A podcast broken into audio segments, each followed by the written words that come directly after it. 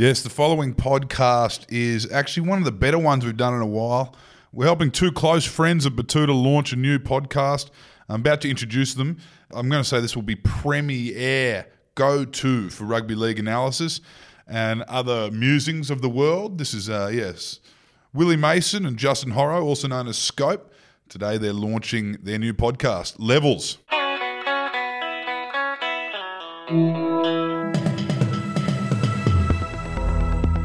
You're listening to Errol Parker and Clancy Overall, editors of the Betoota Advocate on Desert Rock FM. Well, well, well, well, well. Welcome back to the Betoota Advocate radio show. Round one of the NRL is upon us. We're very excited. Big things happening this year. There's a lot going on actually in the NRL, and as we were just saying off air, not many scandals, which is refreshing. Not many scandals we know about. No, no, no. They'll come out later. They'll come out in the finals, I reckon. They're probably you know holding on to the scandals, but you know today's today's two guests are very storied in their respective careers, both on the field, off the field, and they can talk to all these things. They can talk to NRL. They can talk to. And now I think they're some of the great an- analysis providers of this game. And you know, probably some of the great scandals kind of shared between two of these blokes. But you know, aside from that, aside from the on-field, off-field scandals that we usually get around this time of the year, there's players' strikes.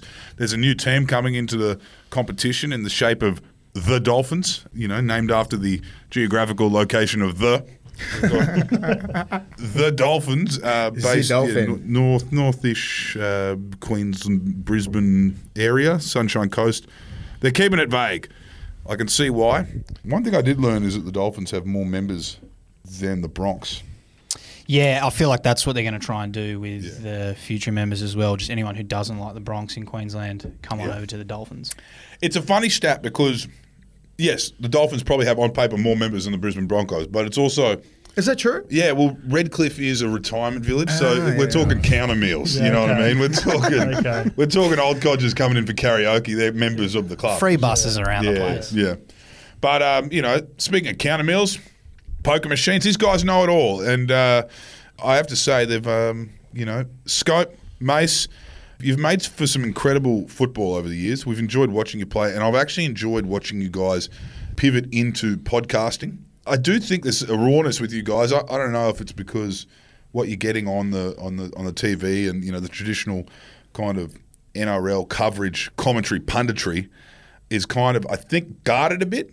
What do you guys think it is? Why have you guys popped off the way you have? Um, I think it's it's very organic and it's authentic. I Yeah. suppose. I don't think it's. Uh, you know, when you see some blokes doing podcasts, it looks a little bit too pushed, and it's like it's not fucking that. It's not that real. Mm. Yeah. It's, it's a little bit of bullshit to it. It's forced. I'm like, Hoz and I've known each other for like ten years. Yep. I think I'm about ten years older than you, but we sort of we were hanging out together. Our same our mindset's the same when it comes to rugby league. Same sort of humour and all that kind of stuff. I ended up playing with Hoz at the back end of my career, like 2015. But he was always around the sort of like he was about ten years younger than me, so he was always around the sort of scene. We always mucking around, taking the piss out of everything. Same sort of mindset and jokes and all that sort of thing. And um, it sort of just went straight onto onto camera and onto podcasts. So it just seemed really organic. We don't we don't sit in there and edit anything. No. It's fucking one take and I'm out. There's no like, there is no bullshit. It is what it is. What you see, what I said. It is what it is, and then you, we just get out. And obviously, people like that rawness and like the way that we analyse games and the synergy between me and Hoz. It's a real thing. It's not it's not manufactured or anything like that. And he's he's a smart cat. You know what I mean? He knows he's been around the game. So we're probably at two ends, just saying our career. He always says that like he's on that you know like battling sort of bloke, and I was at the other end mm-hmm. where we can both give that perspective. Mm-hmm. And I think that's very very powerful when you just if you're that young kid listening, or if you're that superstar listening, or in the middle. You know, aspiring sort of rugby league player. Yeah. It's just like we just sort of give insight and we break the game down as like how we see it. Pre and post smartphones. Pre and post. Yes. Yeah. Yeah, Yeah, back end was So Willie had it easier. Back. Yeah. I was 28 when the phones shit. come through, so I was already set. My mind was already made up on shit, so uh, it was a bit different. And then by the end of it, when I retired, it was like 2016, so I was like pretty much wasn't as hectic as it is now. Yeah. Like with social media, even we're talking six years ago, Yeah, seven yeah. years ago. It's Yeah. fucking changed. Everything has gone has really amplified um, over the last couple of years. So what you said before is interesting. Two different spectrums. You know, you you, you were a journeyman Horo. Yep. You were a journeyman Willie. You were. I mean, you, you moved around a bit as well, but Yeah. you also, you always had all eyes on you. Do you think this is an interesting uh, metaphor for what's happening with the with the pay dispute now? Because you know the old heads, the guys who are on a bunch of money, and I, and I wish we saw this in more codes, are kind of sticking up for the young fellas coming through that might not be on that kind of coin. Is that is that? Yeah, I think, and yeah, if you understand, just say when when I was playing, we were always like that. I was I was always one of the at the top of the of the payment sort of things. Yeah. You know, I didn't really have to worry about it, but I was always concerned about the guys. A couple of my best mates doing exactly the same work. Like it was minimum wage back then was thirty two thousand dollars. Yeah. Do you know what I mean? Like, They'll and these guys, these guys were like had, had another job. This is like 2005, 2006. You know, guys I, look, I, I, I use like Brad Morrin, Moz, ended up playing 70 something games, but he just toiled and toiled. He was doing the exact same preseasons as me, doing exact same commitments off the field, on the field. Obviously, like on the field was a bit different, right? But he was doing the exact same thing, and that's why we all the guys who were getting paid the most money were always fighting for the guys Yep. that are bleeding with you Yep. week in, week out, like to up that low, you know, like the, the mandatory rate. I think it's 120,000 now, which Yeah. it should have been like 10 years ago. Yeah, yeah, it's not like the game wasn't earning that much money. Yeah. It was still earning that money. We knew it, it just wasn't open. And they were, you know, there were so many other little facets of like, it wasn't under one umbrella. It was the ARL, the NRL, the New South Wales Rugby League, QRL. Everyone's eating off the Mm. same pie. That's why they're trying to really get it under just one thing, Peter V'landys's NRL.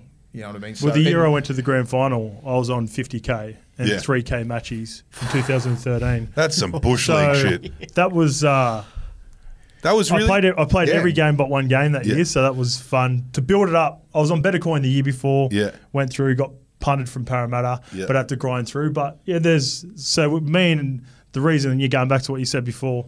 The reason me and Mace connect is we always got along no matter what. Like. I was on 50k. Mace, Yeah. Mace is on much more than that, Yeah, maybe 10 well, times. it's good to see that relationship, you know, uh, you know, in the flesh. It is good to see that because people think it's it's go, people would look at something like the UFC, right, where Conor McGregor gets to the point where he could actually has the clout to actually fight for you Mm. know the rest of the comp. You could actually say, you know what, I'm not fighting until everyone else gets paid. In the UFC, it's a bit different because you get your own interest. You've got your Yeah. whiskey or your whatever that they're doing, so they kind of have to they pad themselves out with their with their profile. Yeah.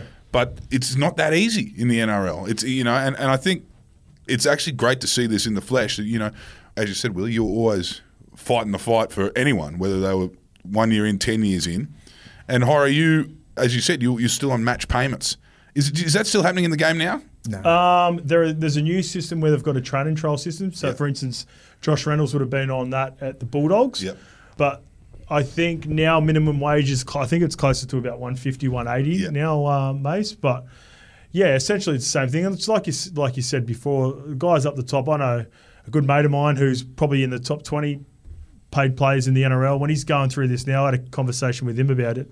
He goes, realistically, if I retired tomorrow, I'd be set for a, you know pretty much life. If I made did made the right decisions, like essentially, I, he doesn't need this CBA to go on any further and, and make. He's already made enough money off the game, but it's for the other guys. It's for the guys in my position and um, some of those other guys that that's going to be tougher on them if they have to get to the position where they're, they're potentially not playing, paying their week, week to week on Yeah. rent or, or mortgages on, which is all relative to their playing ability, but also it's relative to what you know they've purchased. So it's what a, the it's a game's making tough as little well. moment, yeah. It's what the game's making. It's all relative to what the game is making. That's all they want is a fair slice of the pie. Yeah. It's like any sort of workplace. If like, if you're making a hundred million as a company and like your workers are getting what five percent of the revenue, Yeah. it just doesn't it doesn't sit well. Yeah. And the problem with the NRL and the RLPA for the last you know when I was playing, it was just we weren't all in Yeah.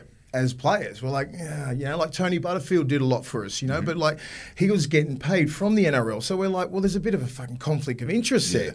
So How's we're like, Clint? Is Clint still Clint, involved? Yeah, Yeah, Nuno's, Clint's doing a good job. Nuno does a Yeah. great job, Yeah. you know, and since Nuno's come on board, a lot of these things have happened because he was a player, because he went through the system and he understands. Like he went through the same sort of system as I did. It was probably like 5%, 10%, maybe 20 max that was with the RLPA. Because we're like, what are you really going to do for us? Yeah. The bigger, you know, like un, until we're unified like it is now, then we'll start making moves. You know, like we, we were saying some shit. I remember in 2006, I said, let's fucking strike Origin. I love it. Uh, you know why? It wasn't said like that. I did an interview and they're like, well, this is what the game, like just say they made 50 million out of the, the revenue out of Origin. They make a shitload. That's, that's, Yeah. their, that's their baby.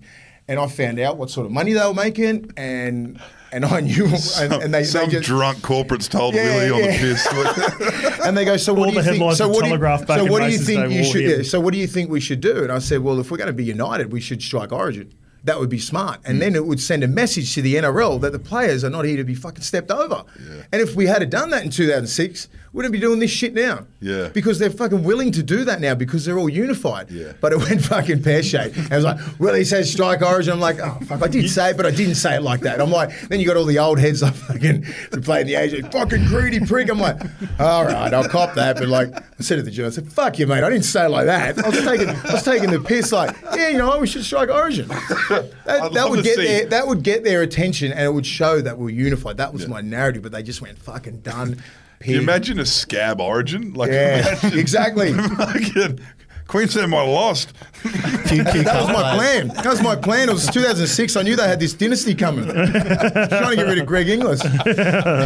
For someone who just uh, reads the Daily Telegraph and the Australian and uh, watches Channel 9, where are we at? And thinks that the players are basically all. Yeah, yeah. Who thinks that all the players are all greedy dogs. They're just trying to get as much money as they can out of the game. The they best don't is- deserve it, you know. Come join us on a work site then. It's like, Yeah. I'd make more money if I did. You know, Yeah, how much we can go to the mines. paid? You can go to the mines, play footy for Cessnock, get three grand a game from Cessnock and 160 in the mines. Yeah. It's fucking better than some of these 250 blokes who are grand. just And knees in- and you- shoulders will still work in 10 that's, years' That's the thing. A lot of players were doing that about 10, those years, comps 10 too. years ago. They're going up to the Newcastle comp, the Tui's Cup, getting paid a shitload playing for Kurri Kurri, getting three grand a game, 120, 160 in the mines.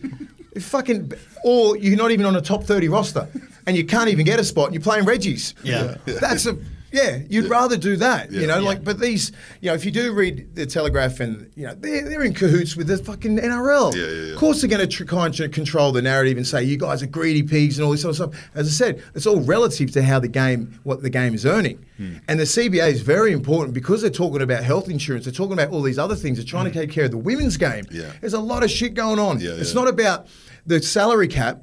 It's about taking care of all the guys that have played before us. All the like, as I said, like we get the same. Just say Cameron Smith, Yeah. perfect example. Just played 17, 18 years non-stop, and he just decides to retire in 2019 or 20, whatever it was. And a guy who's just played five years, he decides to retire. He gets the same medical as Cameron Smith.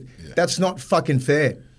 Yeah. You know what I mean? Like I put 17 years in, and a guy who put in two years, he gets exactly the same as me. And Mark O'Meley and all the and Greg Inglis and all these sort of guys. Sam Burgess. Your injuries don't start hitting you till you're about 40. Yep. I'm mm. 42 now, so like I don't remember the next two years after I retired. I was in Ibiza every fucking weekend. I was in the south of France. I was around traveling because I was still in all right nick, and I'm like, I'm fine. I don't need any operations.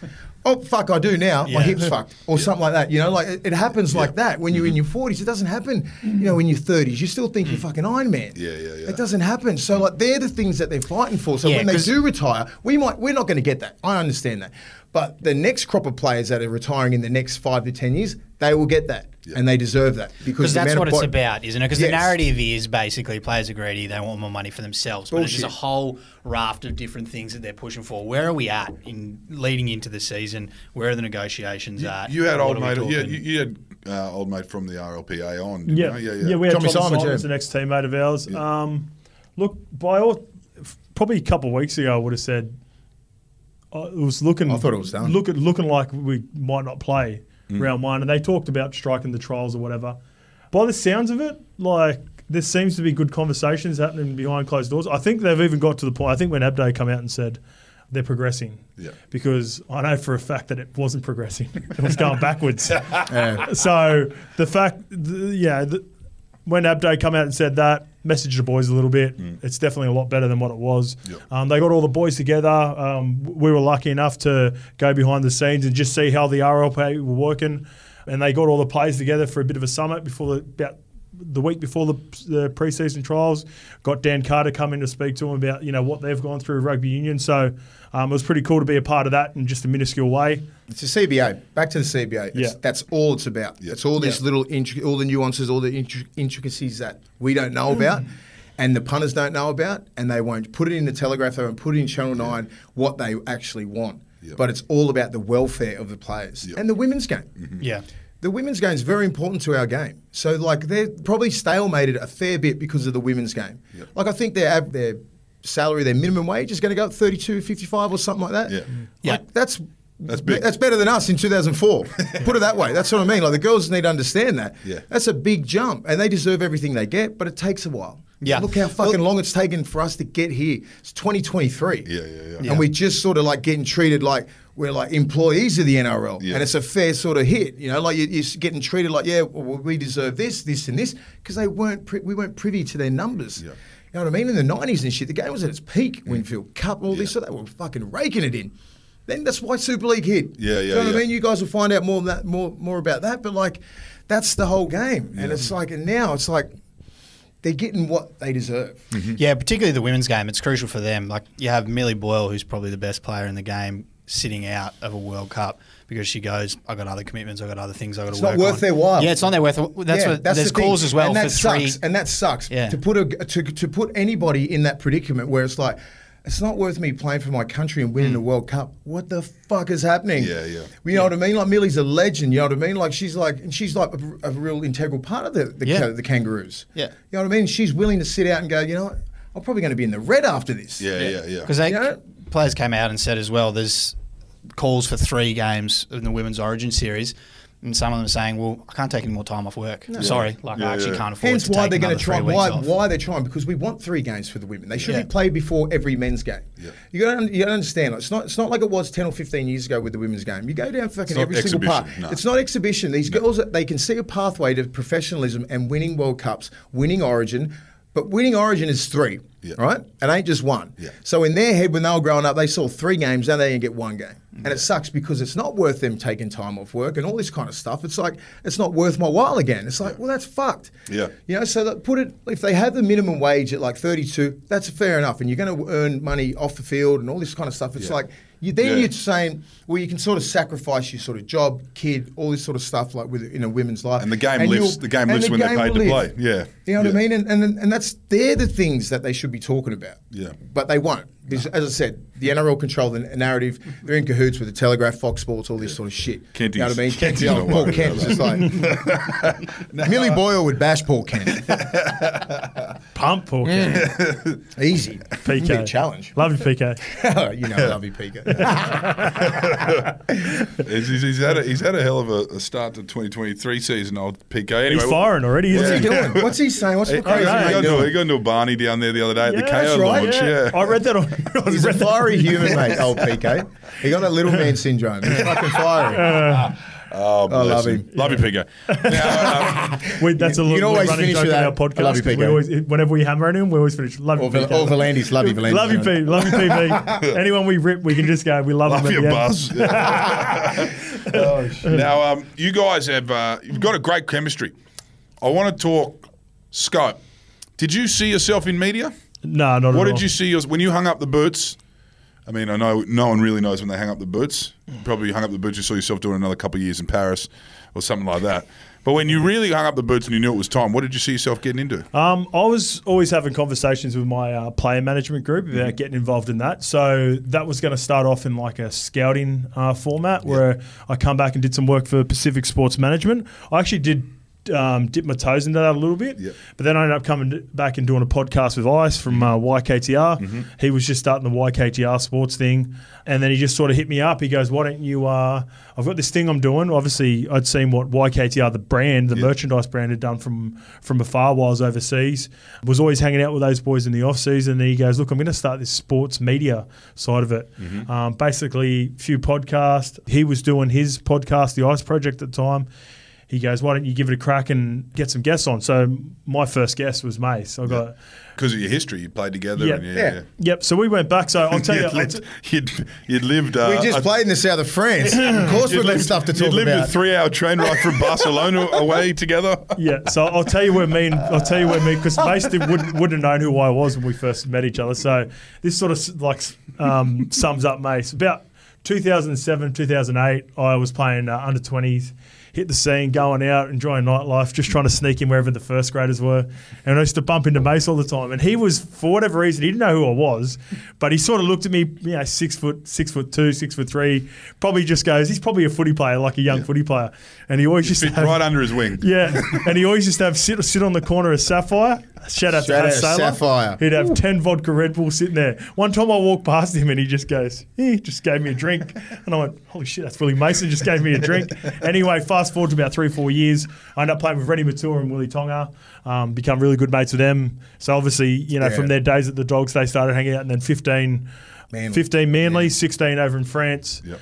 And we've got plenty of stories from Yeah, France. God. And then, yeah, so I come back. And obviously, Mace being who Mace is, I thought it was important. Like, you know, about to start my podcast, I need a real big guest, someone Mm-hmm. who was, um, you know, not only could bring that credibility, but also spoke well and was always going to speak his mind. So, those are sort of the people that I've been attracted to. Yeah. Those are the people I've wanted to work with. So, when we started doing the actual sports show there and started talking footy, um, there was only one guy I wanted to do it with, so I hit Mace up. He was sort of doing his own thing, and then over time, it's just generated now into the, like, the last six months. The reason why it has to happen is because you guys are actually, as I said before, you've got everyone glued to you.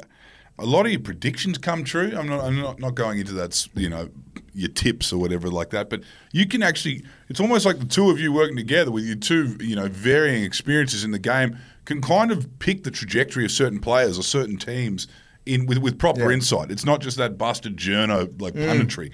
What are your picks for this year? What are you feeling? Grand final. We'll start with that. Grand final. I think North Queensland and Sharks.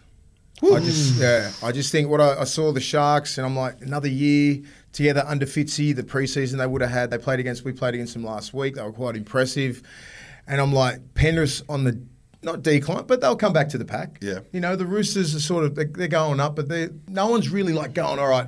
Fucking Penrith, hit Yeah, Penrith yeah, yeah. again. Yeah. You lose Kikau, you lose Api. It's Yeah. like that brings you back. They're two of the best players in their positions in Yeah. the world. It's not like you're losing just some average back rollers there. Yeah. So, um, you know, Taylor May out for the whole year, ACL, been Yeah. a big part of them coming out of yardage and all that kind of stuff. Mm-hmm. And the Sharks, I'm like, look at that back five, like Mulitalo, Katoa, Jesse Ramien, fucking um, Talakai. Talakai, and the fullback. Like it's a- Talakai was it's a he was beast. hitting his straps last year, wasn't But I'm he? Like, but like, you got to give him, you give him Paul like Morgan six, Harper, six games and stuff Shark like Park. that. He's a beast. And then you got these back rows, you got your front rows, You've got a good mixture, good nine, good, good depth as well. I always look at the 22 players, not just what, 17. What, what are you feeling in the cows? I mean, th- I know they've got a lot of local boys. I like what they're doing. Mm. Like they were one playoff last year, making the grand final. They could easily be premiers this year. People don't understand that. A couple of Mm. Plays in Parramatta, you know, Shaun Lane hit some fire in that second half. They nullified him for that whole game, and then Mm. next minute, bang bang, they start going left. You know, I was like, fuck. And then the Cowboys sort of just capitulated. A couple of bad calls, forward passes, whatever the fuck it is, happens in rugby league. But, Happens to they're the they're Cowboys in the finals. That's what they're Not, happened. they're Yeah, not it losing, but they're, they're They've had not, some bad beats, the They're not really losing that much. They're losing Tommy. Is it Tommy Gilbert?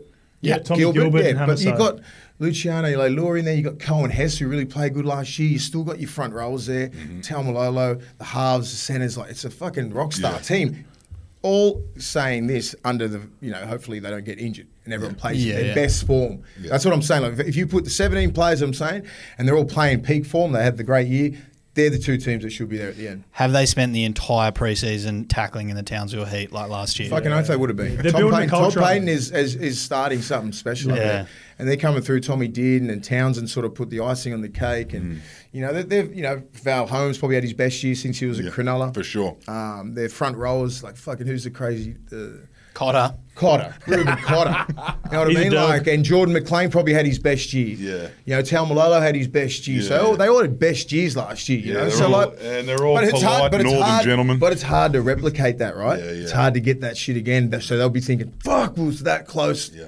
Hopefully not. Hopefully that that'll drive them over the edge. Sharks finish second, bang bang out. Yeah. Yeah. That Just- might drive them over the edge. Mm. On the Sharkies, is it true that 2023 has been the year they've circled in the calendar for ages that they've been working towards Really? 2023. Fuck. Someone was telling me that Oh, really? 2023 is the year the Sharks have looked at from the last three or four years as their that's the development and stuff like that? Yeah, in terms of bringing all Yeah. those guys across as well. Yeah, Fitzy, bringing Nicho last year. Nicho Hynes is that's impressive, the- man. I I, think I- he's only going to get better. Yeah, I think um, Crazy. rosters are obviously important. I'm a big believer in coaches. Like Yep. the, from my time in the game, Yeah. building cultures. And if you look back at what the Sharks are trying to build and what the Cowboys are building up there in North Queensland, reminds me a bit a bit like Penrith about two or three years ago. Yeah. Townsville, Five-year they're, plan. yeah, they're, they're, they're a one team town up there in, in Townsville. All the reports out of Townsville is that Toddy Payten's a gun. He's not only, uh, you know, He looks like you know what he looks like. He looks like an Eastern European warlord, just sitting there chewing gum and, the, in Serbian or the something like that. I love big Dragon Rod, Payten. Big Rod Payten. especially back I in the day him. with his skinned white Yeah. tights that he used to have on too, coming, coming His, through quote, the his quotes are best. I'm a front row and a bait. I'm Yeah. A, I'm a halfback in a front row. He was the OG ball playing He was front there. rower. He changed the game. The But yeah, I, th- plays. I, I think they're building something special up there in Townsville in So particular. is, are they in your pick? What, what's your grand Cow- final? I got Cowboys and Roosters. Roosters. Okay, Yeah. because I'm everything I'm hearing from you, Wendell, that they've circled off this year in Cronulla. I'm hearing from the Rabbitohs. This they're also talking I- about this being the year. Oh, I reckon to what Mace is saying, not necessarily Penrith aren't the favourites. Mm. Everyone gives themselves a chance because Kikau and Api are bigger losses than what maybe fans realise. Yeah. Mm. But players within the game look at them and go, "Holy shit, we never used to run at the left edge because Kikau was there." was just going to bash him. if, if they got a quick play the ball close to the line, you had so much to worry about. Cleary Luai, Api would do something to you around the ruck. Yeah. So now all the teams that had just been off the pace a little bit, whether it's the Cowboys, the Roosters, the You and Rabbitohs, Mitch Kenny. now and now now those players starting to look around and going, Penrith are beatable. Yeah. And I reckon this is probably the closest it's yeah. been in, in maybe Years, three or four three or years. four years. They're just not Well, actually, invincible anymore. In, in Yeah. a while, Like, because even the fuck do before that, there was with- the Roosters, wasn't there? So Yeah. But how do you fuck with the Fisher Harris, Leota, Api, Isaah Yeo, Liam Martin, Kikau forward pack? Hmm. They'll fucking bash you however you want it. They're all Like, I was looking at that and I'm really. like, they're all like top three in their position. Yeah. At Yeah. that at that time, I'm like, you take two of the best of them out of that pack, it'll bring them back down. Mm-hmm. It'll bring them back a little bit.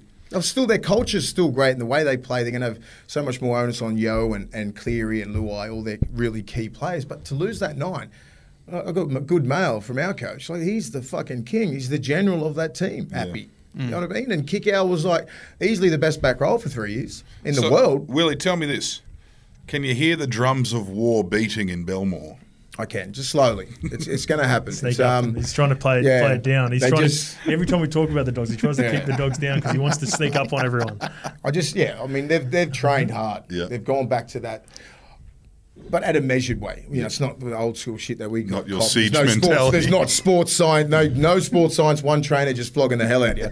It's all calculated, and very methodical, which is great. They're not But, uh, redlining you yeah, three they're times Not redlining. It's like very smart training. Travis Touma's been a great buy. He was the S and C and high performance coach for the Roosters for like since 2008 all the way to uh, to 2020. So he's he knows what he's doing there. Cam Ciraldo was impressive as as any coach that I've seen. Mm-hmm. You know, so you got a really good really good staff there, but the players are really bought in. Took a while. I mean, it's a trust thing. You trust the staff. Staff needs to trust the players. So like about six or eight weeks there, we're just like you know give and take, give and take, two steps forward, three back, all that sort of shit. You know, and now it's like you know everyone seems to be on the same page. We know where we're heading. We know where we're heading. You know what I mean? It's it's it's it's just up to the players. It's a performance based sport, right? Yeah. You can have all the shit going off the field. You can be the best club. All the sponsors, they're all jumping on board because they see the same shit that people feel that I'm feeling. Yeah. You know, because they're they're trending up. Yep. So you know that with the Bulldogs, the drums, the, his the drums, the drums start fucking beating real loud. Yeah. You start, you know, last year no one was watching training. No. Fucking, they got like 500 kids in the stands. Now. Yeah, yeah, You know what I mean? Things like that, you can feel something changing. But as I said, it could go out the window this Saturday if we don't do the business against Manly. Yeah. It's going to be a fucking hard game. Round one, you can't pick anything. No, no. You can't pick that. You can't go definitively. You're going to go over to Manly in, Bro- on Brookvale on a Saturday and pump them. Hmm. It ain't that sort of league. Yeah, no. And it's it, you know what I mean. Like, and I take fucking trial form out. Get lost. Doesn't mean I do not give a shit because you're at about eighty five percent. Just get through this fucking game. Get me to round one. That's you don't care you're blowing your ACL round one, Yeah. but you're doing a fucking trial game. So you're going to get everybody, everyone all in. You know what I mean? Especially for the Bulldogs and Manly as well. They they trial great Manly. They'd be happy as hell. They always do. They always do, but it's like you know what? Is who's your halfback? Who's your fullback? who's your nine? Yeah. In They're the all- they're all days rookies. that we're in now with sports science and everything down to a fine art, is there actually a need for trials? I know you need trials at a subbies level, you know, when you're trying to get some fitness up and, And you're going through the motions. talking but- to a player like me, I didn't Yeah. give a fuck about trials. Yeah. Just get me round one. For years, six or seven years, I would have come back January 18th after a kangaroo tour, three weeks of training, fucking one half a game, and then in a trial game, which you had to, sort of had to play, it was up to us, Yeah. and then go into round one and fucking kill everyone. It wasn't a big deal. From Yeah. what I For think- my level was important. From, yeah, as, as I said, so my, so my, so my, my conversation is you've got other players who will probably never ever, like even trial in a first grade game in their whole career. So it's going to be a mm-hmm. career highlight for these kids. Mm-hmm. So I can see some of those kids at the Bulldogs. You're probably never going to play first grade. It's probably, mm. probably going to be your highlight is your trial against Sharks or You'll be trial sitting in against pub in 30 years Yeah, talking about exactly, because you probably know that you're not going to make that step. So it is in in, a, in that sort of way. Yeah. You know, these young kids who are playing reserve grade and everything like that they need that sort of, you know what, you deserve to play a trial, all that Mm. kind of stuff. And then the second trial against the Sharks was like fucking, that was a first grade game for about 30 minutes. It was NRL level because everyone started their starters, bought them all off, all that kind of stuff. But it's big for that kid who's like number 24, 25 on the list.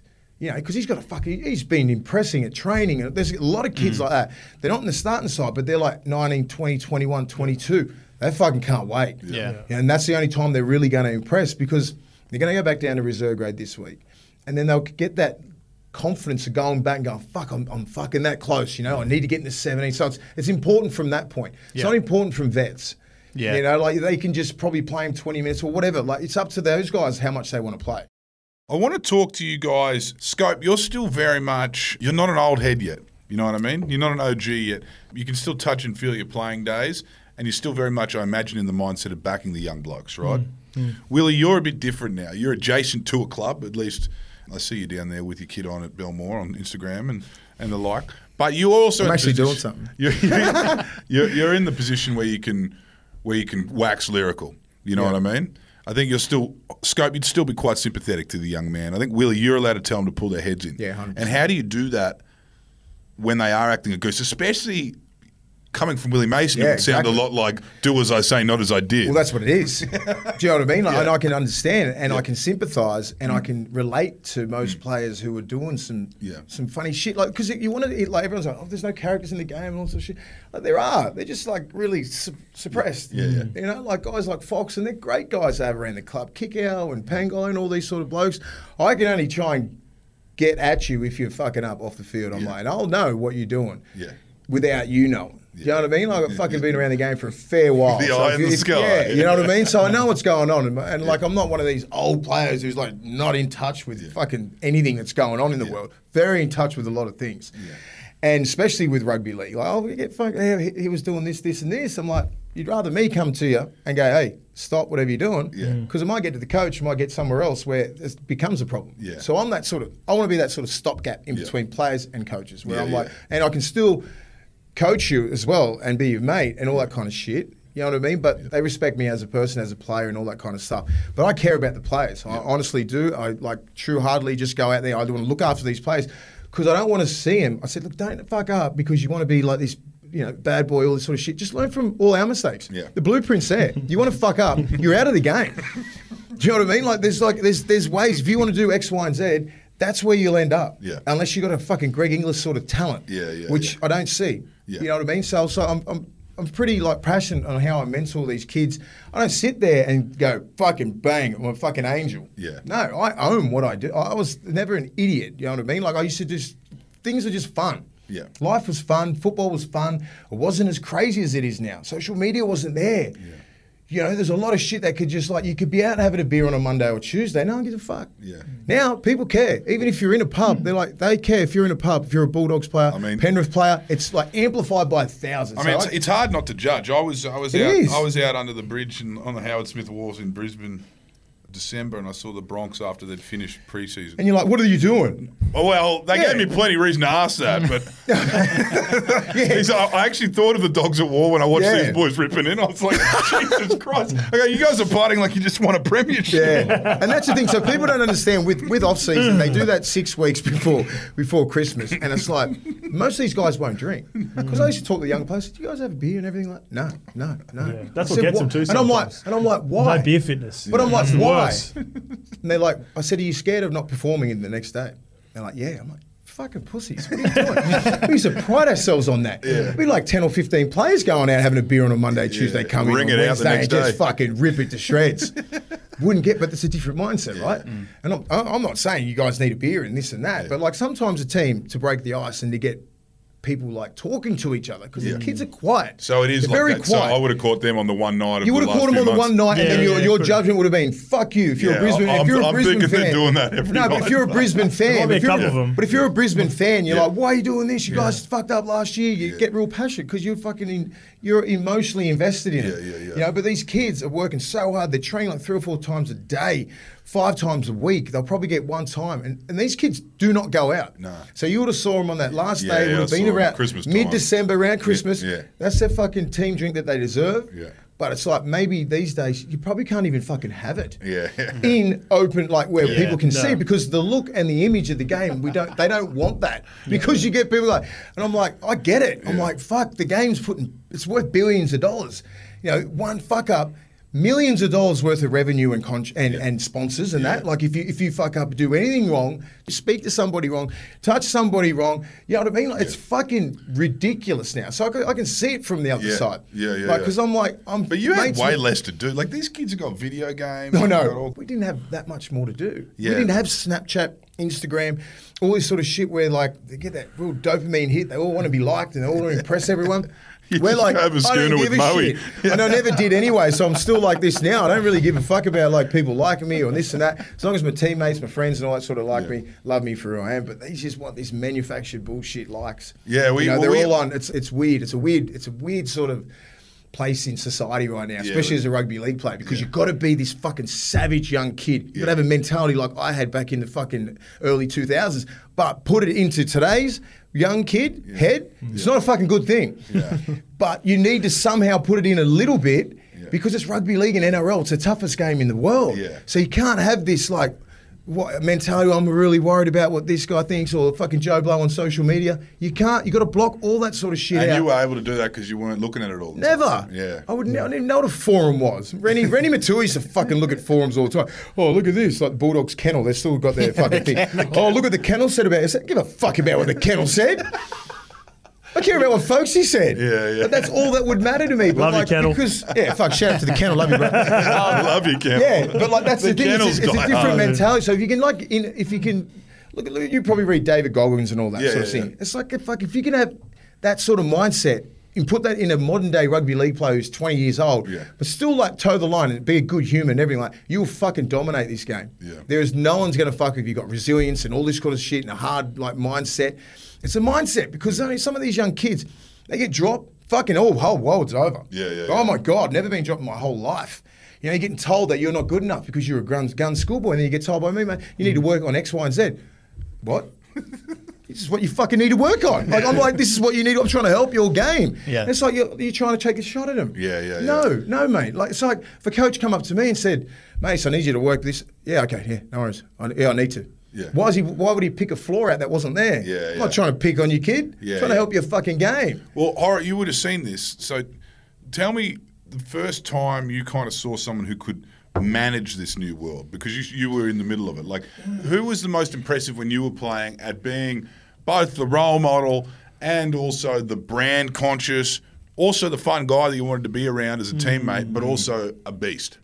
Was there much of that, or do, does everyone struggle with it? Yeah, I think everyone struggles to some degree. Yeah. Like even people that are Can't tick all those boxes. Yeah, Cam yeah. Smith Yeah. probably did it the best. Yeah, yeah, Cam right. Smith. If you look at like legacy, leadership, how great he was as a player, captaincy, and he still loved Yeah. a good time, Cam Yeah, Smith. yeah. But Same as I Billy, the said, Melbourne and boys. same as Billy, Yeah. all the Melbourne boys, because they're in fucking Melbourne. Yeah, Nobody I know. knows who they are. You put Melbourne in Brisbane or Townsville, it's fucking that legacy's different.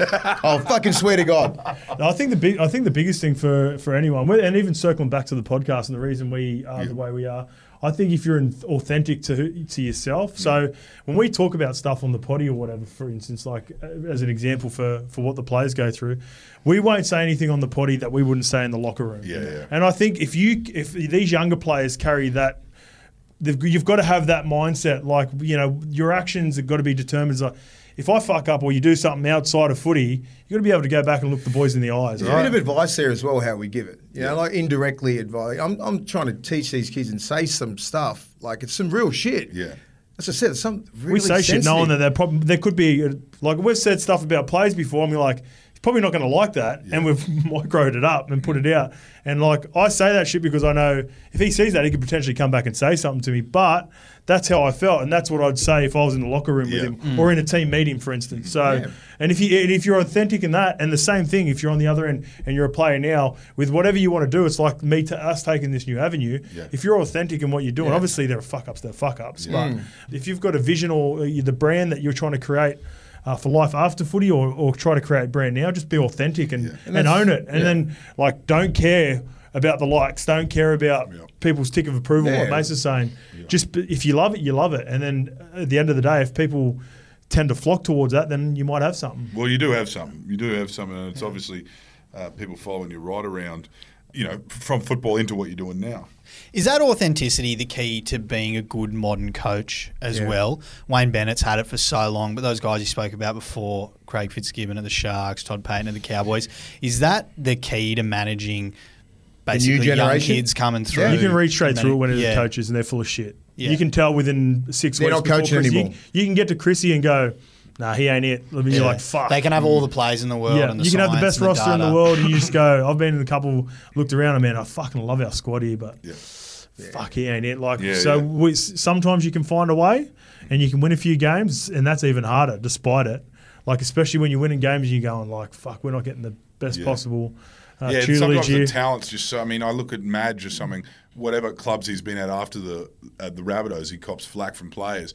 But in the, that 2014, it was working for him. Mm. Mm. Yeah, It's a perfect storm. That Yeah. that, Yeah. was the perfect storm when Yeah. they went when Yeah. they went through. Yeah. Sam, he had real men. Yeah. he had Yeah. men in his team. Yeah, Tio. ben Te'o, yeah, mm. exactly. Lote Tuqiri, GI. some guys that were like primed and Johnny grown up, grown ass Yeah. men. Where he Johnny went, Sutton's so Bully, slow. Bully where, Luke. where, where he Yeah, went, Bully, yeah, Bull. yeah, we had like proper guys, and then like, but men. Then he goes. Then he goes to.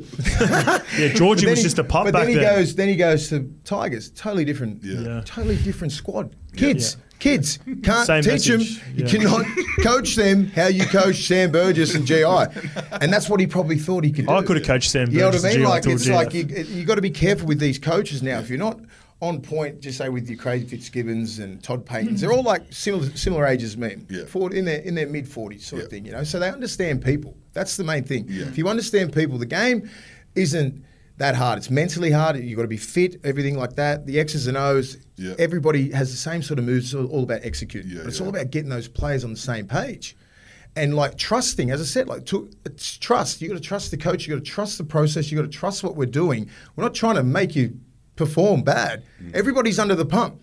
Coaches are under the pump. Mm. Yeah. Players are under the pump. It's a high pressure game. Yeah, yeah. You know what I mean? Like the coaches is a high pressure. It's a it's a high pressure sort of lifestyle. Yeah, yeah, You yeah. see some of these coaches, man. Like they're fucking under the pump every time they lose. Trent Barrett last year. Never seen a bloke under the pump more. And he's the most relaxed dude I've ever seen. I love Baz. After games, I'm like, fuck, Love you, fuck. love you, Baz. Um, but like after games, he's like, you just don't know what to do because you're not in control of that 80 minutes. You can prepare these kids as mm. much as you can, but it starts in the preseason. I find that with like most coaches, like the Craig Fitzgibbons, he's been in some great systems, right? You know, he's been in some good teams in the 2000s, even in the late 90s with St George, and then he, he's been around Robbo for like five or six years, and he's like, you know, I could probably go out. Yeah. You know, it's got to be the perfect fit. Jason Ryles is around there, now. Matty King, Brett Morris. You got all these guys. Sort he's a of real like, stayer in the squad, isn't he, old uh, Matty King? yeah, Kingy, but Yeah. Kingy, Kingy might you might you only venture out if you're ready, Yeah. and it's the perfect it's Yeah. the Or you perfect want sort to. of sto- Yeah, storm. Like these younger coaches were around about my age. We're like we're in, like Yeah. we know what's going on. Like you know what I mean? Like I'm next to Ciraldo, I'm there every day. Yeah. I understand, but this is my first year. Of actually being there. Do I like it? Do I love it? Do I want to be a coach? Do I want this stress? Do I like? Yeah, I do. I don't mind. I, li- I like it. Well, you like the the position you're that I in now. like. Because yeah, exactly. See, I like the position I'm in now because I'm not. As Wayne Wayne Bennett always used to say after games, like, have a look at the assistant coaches. They're all fucking having a beer, having a good old Best time. gig ever, assistant You'd a Mad I'd Monday. love to be Yeah, guess, who, coach. guess who's got to fucking do the first? Who, guess who's got to do the press conference and cop all the shit because you guys fucked up? Yeah. Me. Yeah, yeah, yeah. Oh, old assistant coach over there, sinking piss, having a good old laugh, waiting for you to sink Everyone's sink, best friend. waiting for you to sink, so he can get your fucking job. And like, and that's, and like, I'm not saying every assistant coach is like that, but there's no pressure on the on the assistants. yeah, yeah. The big dog's getting it all. The head coach. So you know tell, I mean? So tell me, like the the game has changed so much since the very early days that you were entering the system. Will you might have Yeah. been one of in, in, in plenty of squads. You might have been one of the only Tongan lads. You know what I mean? Five percent. Five percent. You know, it's it's changed so much, and multiculturalism is a big part of coaching too. Yes. Wayne Bennett seems to have had Yeah. this magic touch all Oh, these yeah. years. He's got kids from every corner of the planet or different kind of suburbs or communities. What was it like? You would have seen one of the first, uh, I guess, clubs where it was so important because.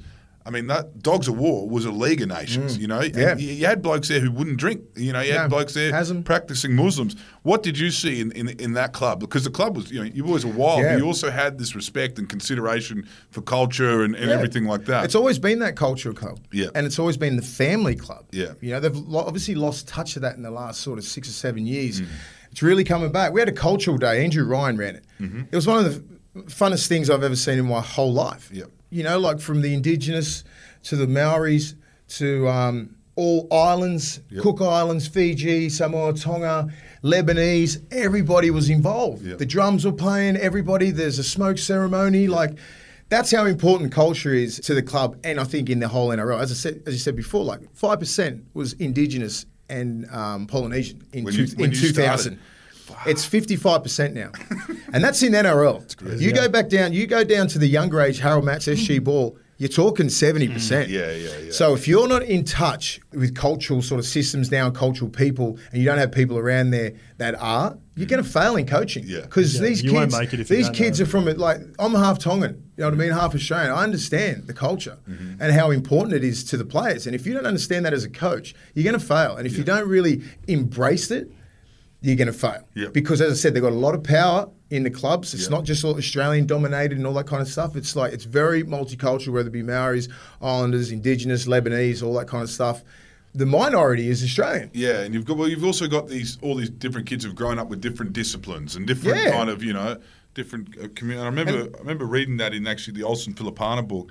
How much he copped it because he had all these cultural differences when he came over, and these Yeah. coaches were running it like a fucking boot camp. Yeah. you know, don't look at me when I'm yelling at you. Yeah, and- pe- people don't yeah. understand. Like, just say with indigenous, so just say if you're a coach and you're yelling at Indigenous or Polynesian players and they don't look at you in the eyes, Yeah. because it's disrespectful. If you understand the cultural, like the cultural difference there, Indigenous people don't look you in the eyes because it's rude and it's disrespectful. So they'll look at the ground. Polynesians will look at the ground.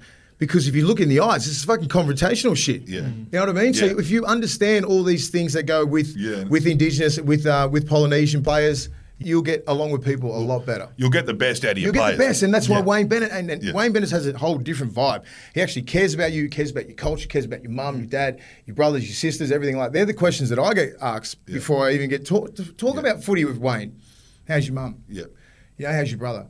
All these sort of and genuine. Does he, like- does he keep in touch? yeah, we always do. He got me. He got me into coaching. Yeah, right. Like he's like, you need to get back. He goes, you, there's a spot there for you in this game. He goes, you can't have this much fucking knowledge in your head and love players so much and care about the game to sit back and go, yeah, I'll just not put into the game, Yeah. give back into the game. Yeah, yeah. I said, I'll just wait until it's the perfect sort of storm. Yeah. And I always gravitated back towards a game, whether it be coaching, mentoring, stuff like that. And it sort of it, it worked because I I know that I can put back in a lot and make a difference Mm-hmm. at any club. But main, but it's perfect being back at the Bulldogs. Gus back there, different CEO, different board, everything like that. It's all perfect fit. Bobcat, Ogre's back there, Big Jammer, Graham's back there. Like it's just it's good. Shifty, Roy Asotasi, all these Mm. guys, they just feel familiar. Sonny Bill coming back. That's a really big. That's huge. That's a really big thing. 'Cause for these him, kids for grow him, up on for him to come back to that club with the circumstances and even the way that I left, Mm. the way that Sonny left, you think that you'd never set foot back in those doors again. Mm-hmm. And I thought that for years, years. And Sonny would have been thinking the same thing. Mm-hmm. I don't fucking feel welcome. Oh, you know what I mean? Like then having me back there and Ogre back there and all these guys, he feels welcome. Yep. Ciro as a coach, Gus there. come back. Come back, you know what I mean? Like, and you feel like you belong there, and it's a fucking big thing for us. Yep. You know, like, and to anybody, it's always good to feel that you want it and you belong somewhere. Because uh, along your whole career, like you've, I've played at a lot of clubs and everything, but it's the only club that I feel home at. Yeah. You know, I was there from 17 to 28. It's a long. It's a Fuck, I fucking. didn't over a yeah, Like I there. grew up there. Like I grew up there. I left Toronto West, come down as a 17 year old kid. Old Toronto West. Shout out Toronto West. Love ya. Um, come from there, and I grew up in the Bulldog system, Mm-hmm. and I come through that system, Mm. and then played my at my peak in that system. So it's like, and was successful in that system.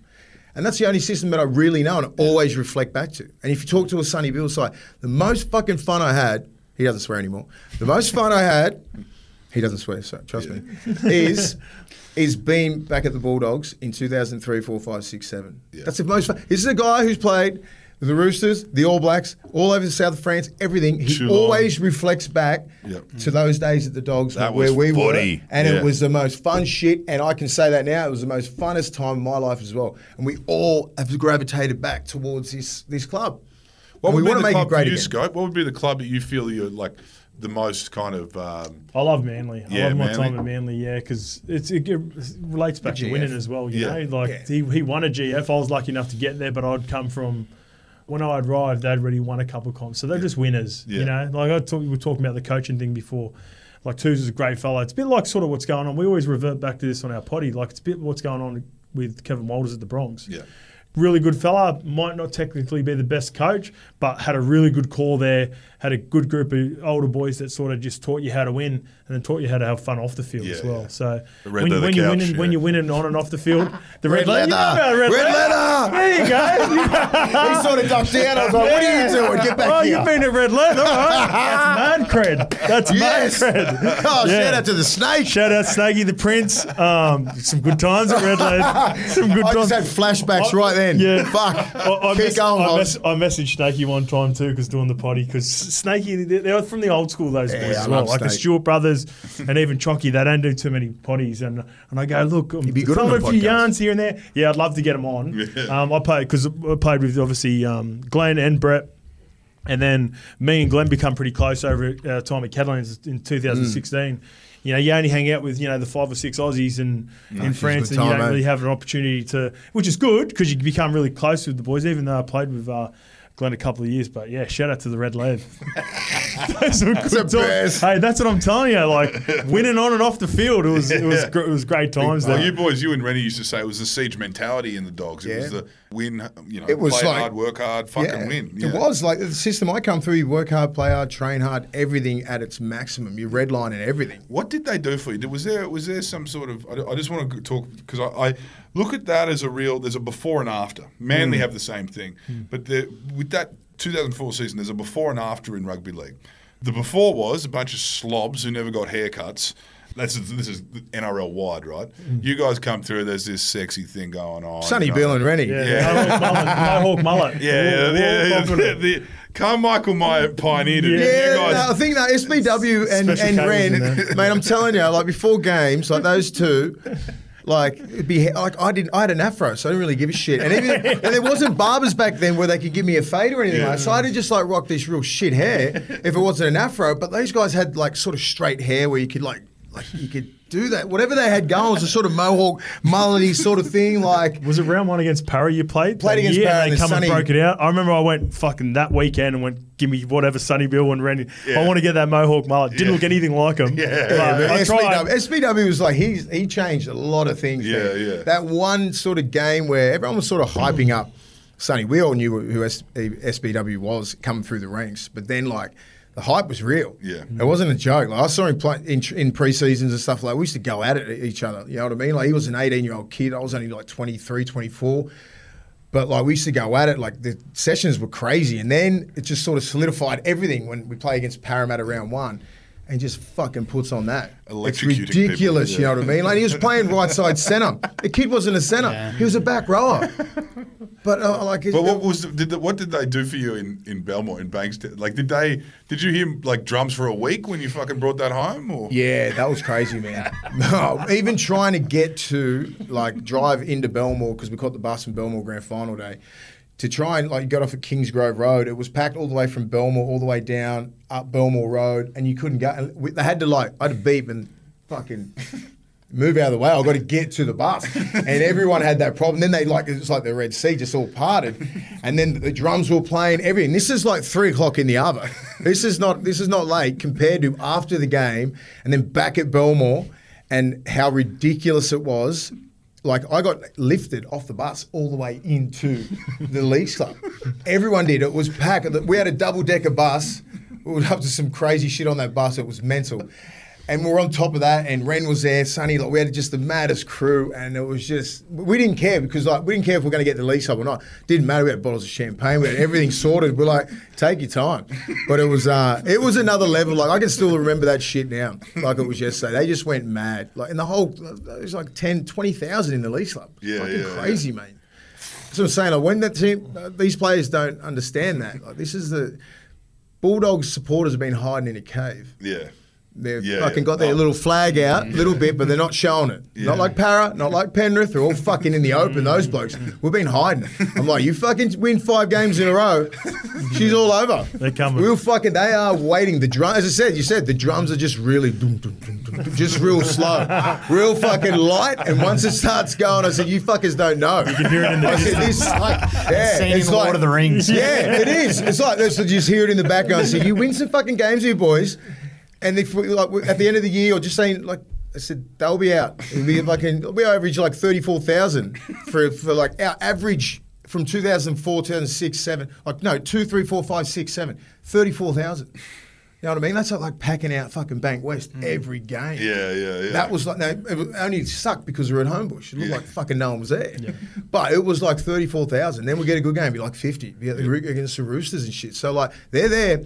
They just they haven't got the balls to show their face, and they're fucking starting to show up at training now, mm. all off one trial. Yeah. You know what I mean? Like they hear the news of Ciro's coming. Like I tell these players, I said, you don't understand. These fans are the most fucking craziest, best fans to have in the whole of sports in Australia. It's fucking mental. They're just they're just different. Yeah. But Para. Bulldogs are killing it. South's another important club. Yeah, And the Bulldogs Broncos. need to be going If- good for the if- NRL to go good. You know, you need a couple of those big dog teams to be going well. Foundations. Like Penrith, yeah. like Penrith. Penrith and Para are doing their job, aren't Yeah. Mm. they? Like Cronulla's doing their job. You know, like no one really cares. Like St George is always St George. He's Yeah. got a good supporter base.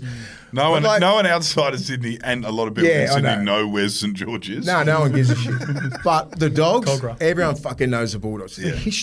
It's 1935. This club was there. They Yeah. won like eight premierships. it's a Yeah, yeah. fucking storied club. It's a blue chip club. Yeah. You're not supposed to come last. You're not supposed to be in the bottom four Mm. for more than a fucking year or two. You Yeah. know what I mean? Unless you get your points taken off you in 2002. we weren't even over the cap. God damn, only six mil. Damn, Get over climb it. on. Get over it. anyway, it's a great. It's been great to hear all this analysis, guys, and I look forward to much more of it with the Levels podcast, Levels Network. We'll put it in the show notes. We'll put it on IG. Tune in. These guys, everything you heard today, these guys can go tenfold on that each episode. So uh, all the best, boys. Thanks for having us, boys. Thanks, guys. Appreciate. Thanks, guys. Thank Appreciate you. Cheers.